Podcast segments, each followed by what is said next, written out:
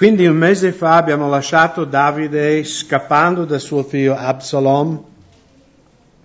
E voi sapete in capitolo 15 Absalom ha cominciato a fomentare una ribellione, eh, incontravo le persone che venivano al re per giudizio, dicevo se io fossi il re, se io fossi la guida del popolo di Dio, io farei tutto perfetto, mio padre non capisce niente.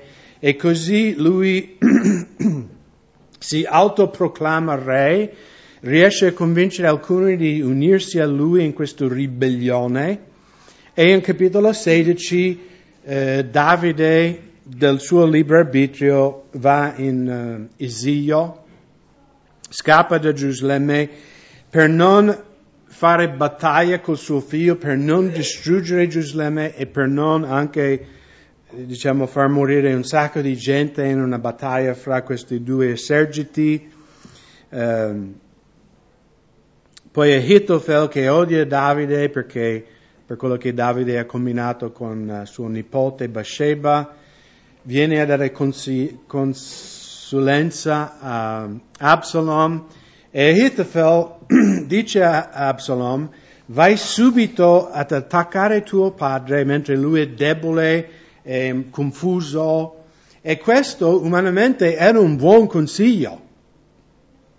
Il consiglio di Hitler era buono, ma un amico di Davide andò lì per confondere, Davide ha anche pregato al Signore e lui ha pregato, ha detto Signore confonde, no, ehm, il consiglio di Ahitofel e quindi il Signore, eh, cioè Davide manda un altro consiglio, Ushai, che dà un altro consiglio a, um, a Absalom, dice, no, non andare subito con pochi uomini, raduna tutto Israele e tu sarai capo di questo esercito. Ushai ha fatto appello all'orgoglio di Absalom. Ah, perché Hitler dice, manda i tuoi soldati subito a attaccare tuo padre in questo momento mentre lui è confuso, sono pochi, deboli, stanchi. Invece eh, l'amico di Davide dice, no, no, aspetta un po', radino tutto Israele contro tuo padre, tu guiderai l'esercito, cioè tu prenderai la gloria, no? E quindi eh, Dopo che il consiglio di Ahitofel è stato rigettato da Absalom, Ahitofel, amareggiato ancora di più, va a, casa sua e si impicca a un albero e quindi in capitolo 18 troviamo Davide che raduna i suoi uomini per ehm, combattere contro questo esercito che Absalom ha radunato e vogliamo leggere il versetto 1. Davide passò in rassegna la gente che era con lui e costui su di loro capitani di migliaia e capitani di centinaia.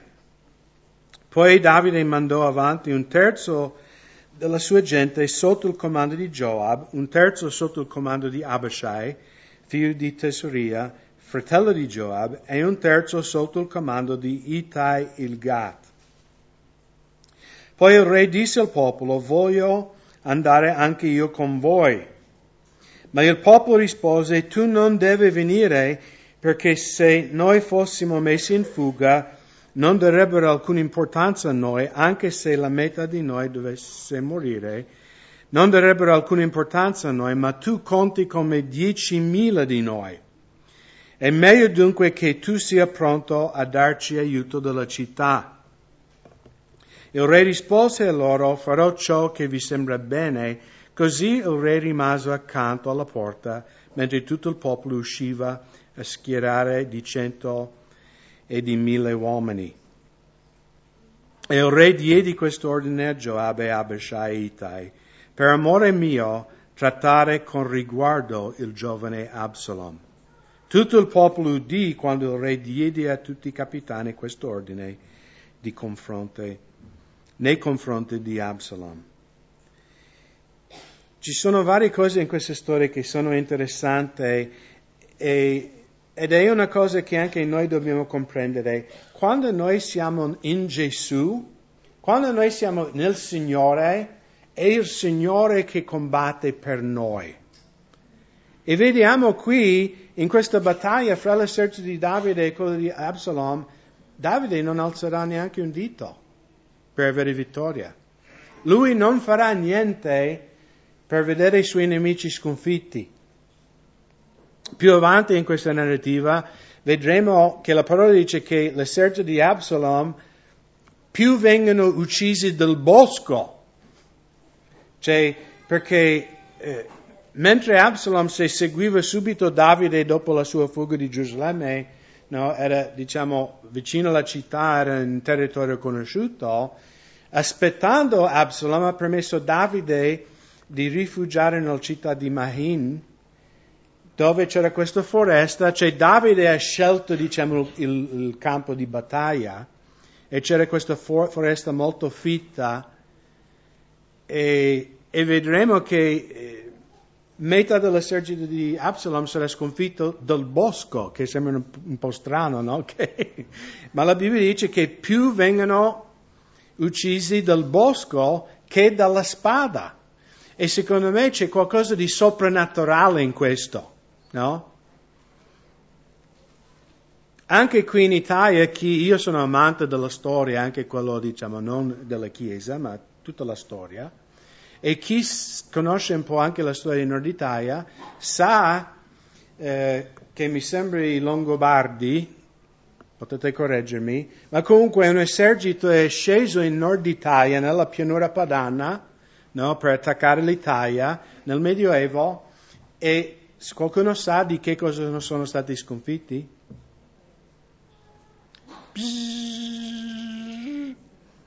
Delle zanzare. Siete mai stati a Milano in estate? che bello.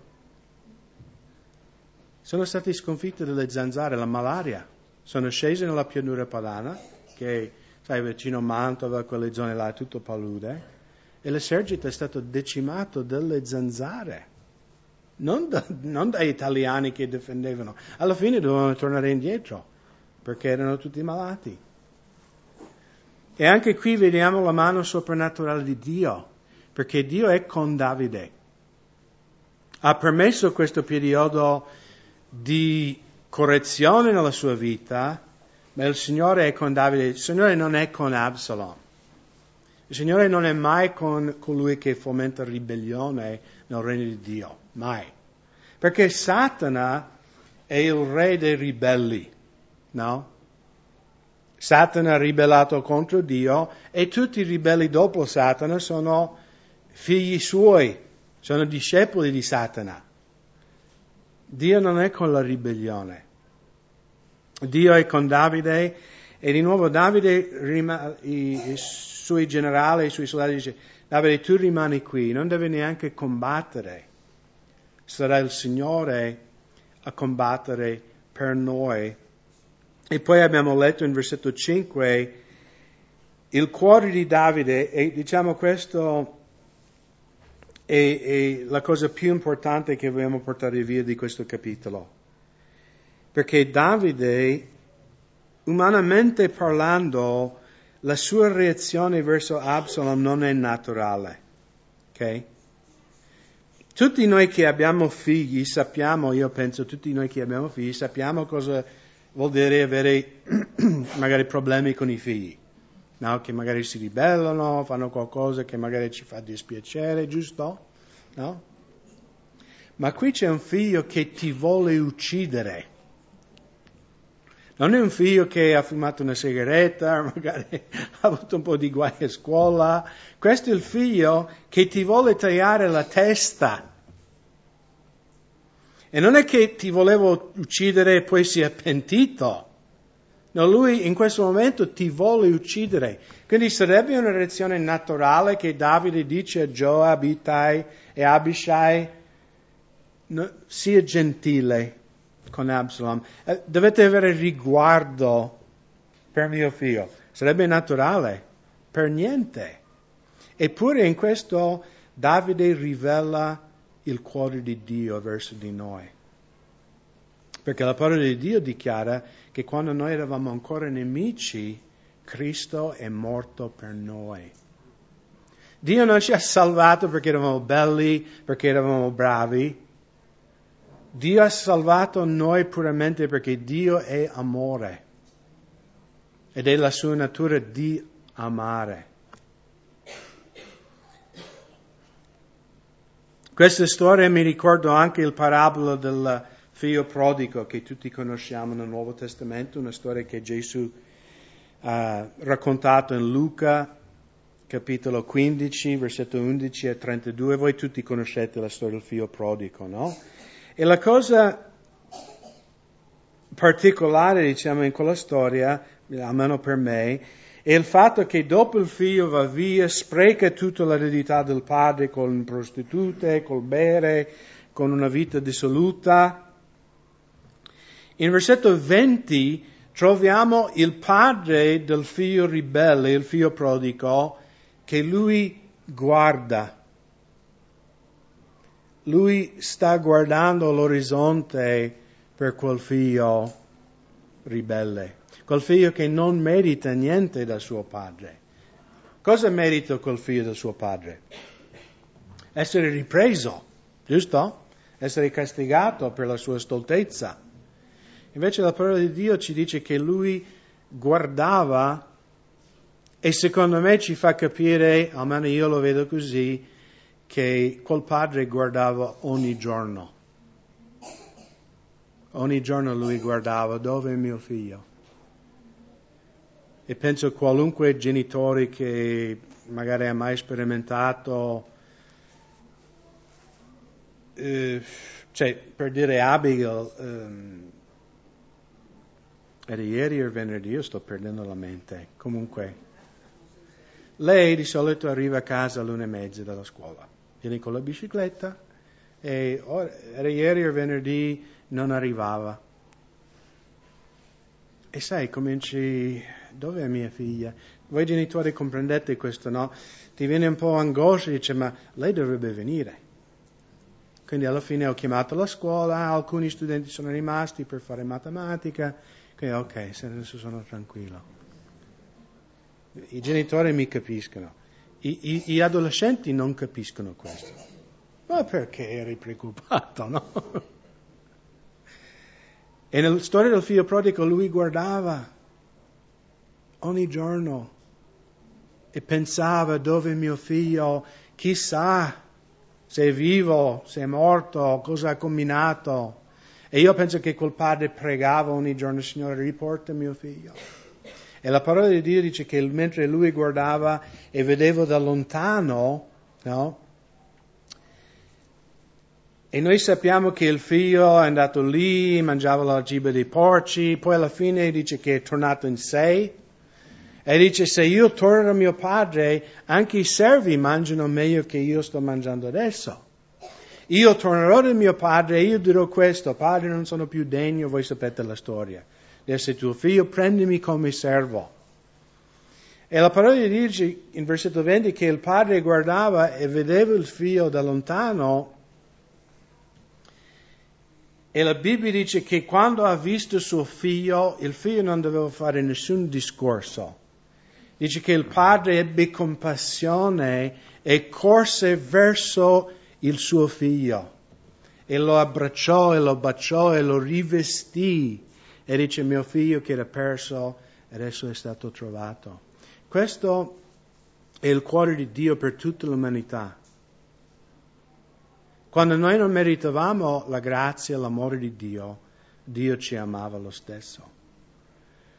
E anche Davide Nonostante il fatto che Absalom vuole togliere la propria vita, lui istruisce i suoi generali, abbiate pietà su Absalom. Io voglio avere misericordia su questo figlio. E quindi Giobbe e altri partono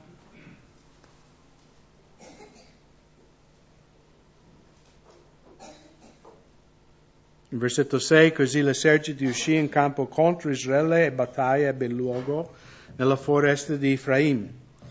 Il popolo di Israele fu la sconfitta dei servi di Davide, in quel luogo la strage fu grande, in quel giorno caddero 20.000 uomini.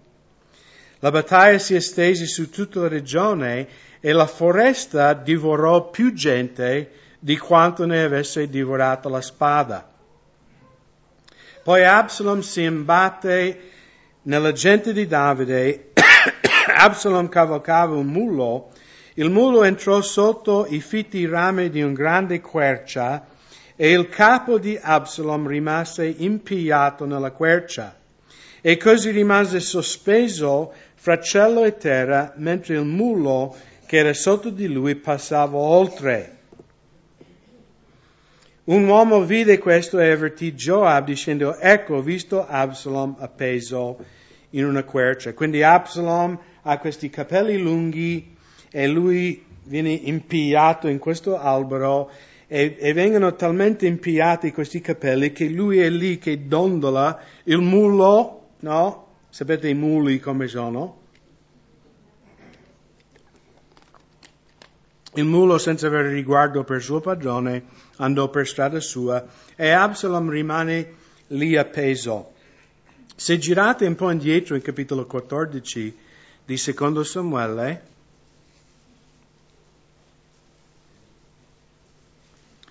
in versetto 25, Ora in tutto Israele non vi era uomo che fosse lodato per la sua bellezza come Absalom. Dalla pianta dei piedi alla cima del capo non vi era in lui difetto alcuno. Quando si faceva tagliare i capelli e si li faceva tagliare ogni anno perché la capigliatura gli pesava troppo, egli pesava i capelli del suo capo e si pesavano 200 cicli a peso del re. Quindi aveva proprio i capelli di una donna, questo Absalom. Era il Robert Redford, era il Brad Pitt di Israele, no, tutti, lui era su chi, no?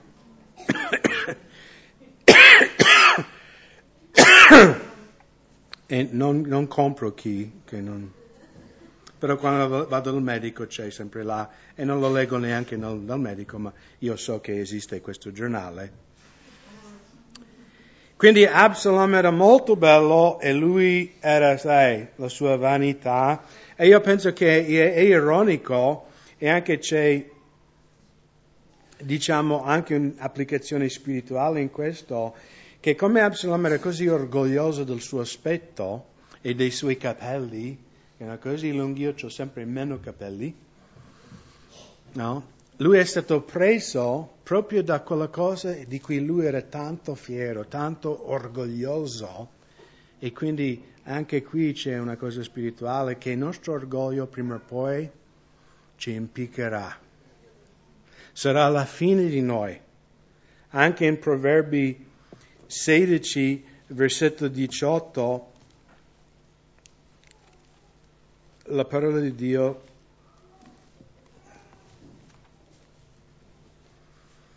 Dice, prima della rovina venne l'orgoglio e prima della caduta lo spirito alterò.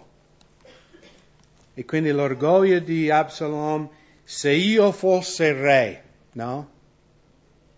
Se io fossi pastore della Chiesa, la Chiesa sarebbe risveglio soprattutto.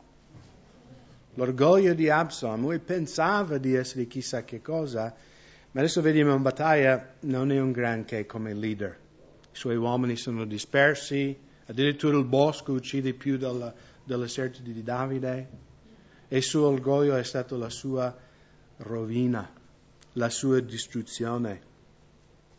Lui viene appeso su un albero.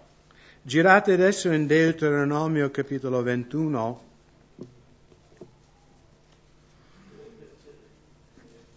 Nella Bibbia ci sono diversi personaggi che muoiono appesi a un albero, potete nominarmi alcuni?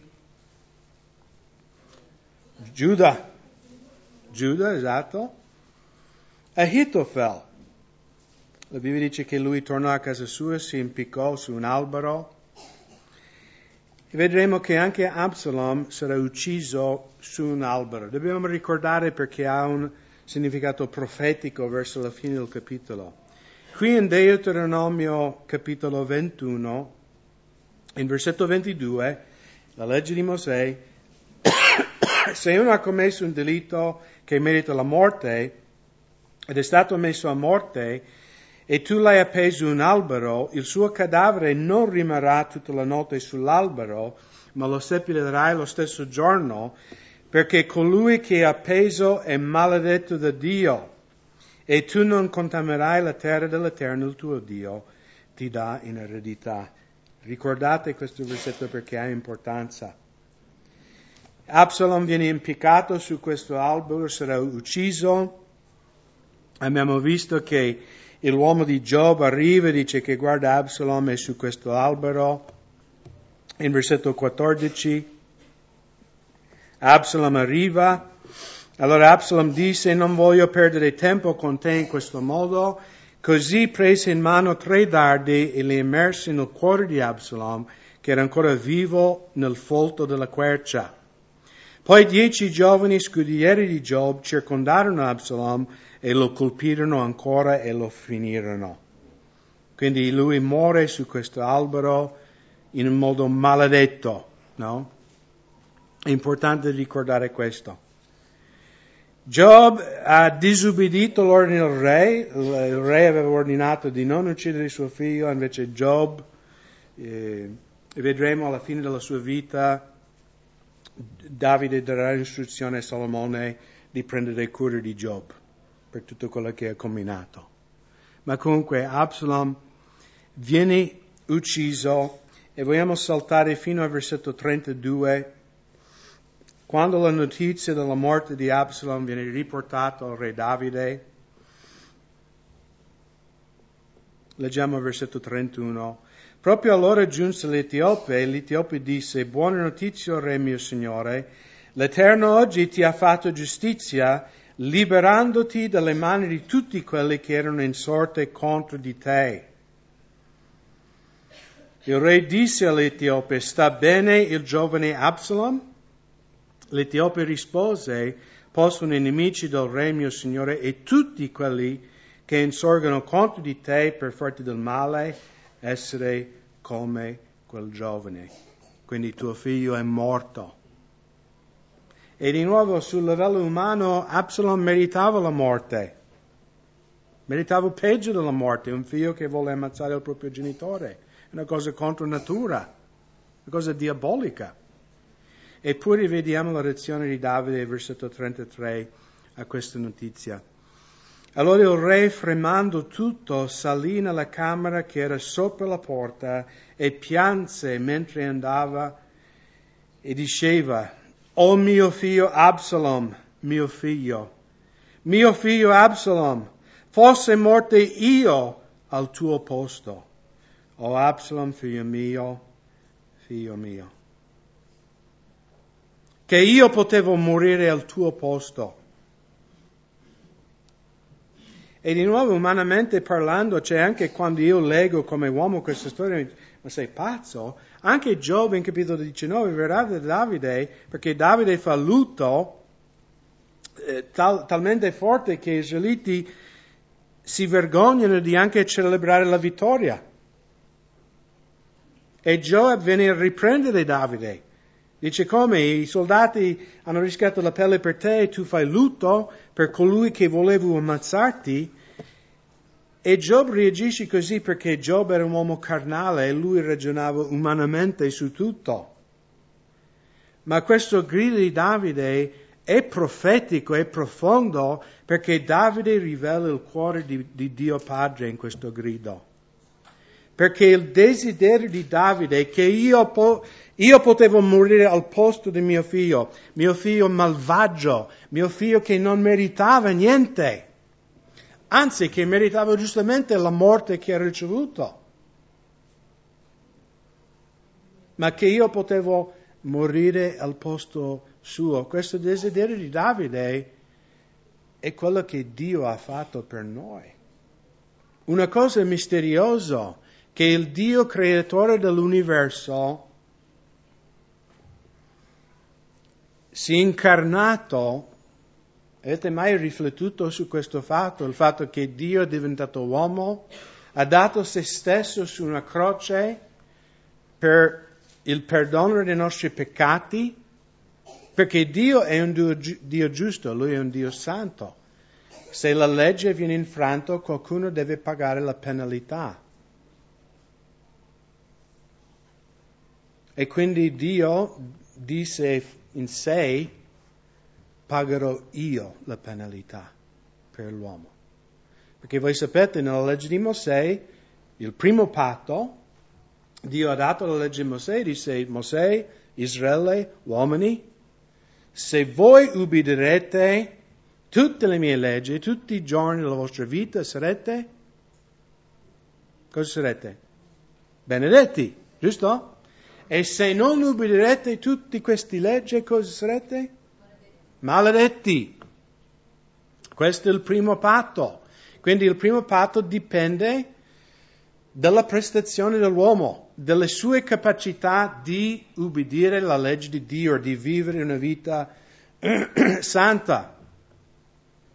E come noi tutti non siamo stati in grado di eh, arrivare allo standard di Dio, questo è un grande problema, perché la santità di Dio deve essere soddisfatto. No? Qualcuno deve pagare per il crimine. Se c'è un debito qualcuno deve pagare. E quindi come è stato risolto questo dilemma? Dio ha dato se stesso. Io morirò. Io diventerò un uomo, vivrò in mezzo alle mie creature, subirò il caldo, il freddo, il dolore, il pianto, la tristezza, la gioia e io mi appenderò su quell'albero. Ed è interessante che, ehm, che Paolo in Galati capitolo 3, se volete girare lì, in Galati capitolo 3 Paolo cita il passo che abbiamo letto in Deuteronomio 21.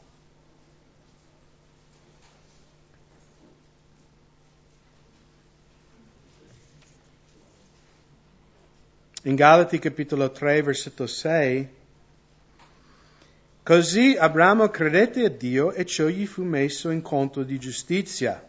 Sapete pure che coloro che sono dalla fede sono figli di Abramo. E la scrittura, prevedendo che Dio avrebbe giustificato la nazione per fede, diedi prima ad Abramo una buona notizia. Tutte le nazioni saranno benedette in te. Perciò coloro che si fondano sulla fede sono benedetti col fedele Abramo. Infatti tutti coloro che si fondano sulle opere della legge sono sotto la maledizione. Quindi oggi vi chiedo questa mattina, la tua vita su che cosa è fondato? Sulla fede in quello che Gesù Cristo ha fatto, ha compiuto sulla croce per te? o è fondato sulla tua prestazione di essere abbastanza buono di arrivare in paradiso? E solo tu puoi rispondere a questa domanda, io non posso rispondere. In che cos'è la tua speranza? Molte persone che noi conosciamo, no, quando tu chiedi ma tu andrai in paradiso, tu, tu hai la certezza di essere salvato, cosa dicono tante persone? Si spera. Si spera? Quando la Bibbia dice che noi possiamo avere la certezza. Se tu fondi eh, il tuo destino eterno sulla legge, l'unica cosa che puoi fare è sperare. Perché non è certa, anzi è incerta. Fallirai, perché la Bibbia lo dice. Invece se siamo fondati sulla fede, allora possiamo essere certi della benedizione di Abramo nella nostra vita.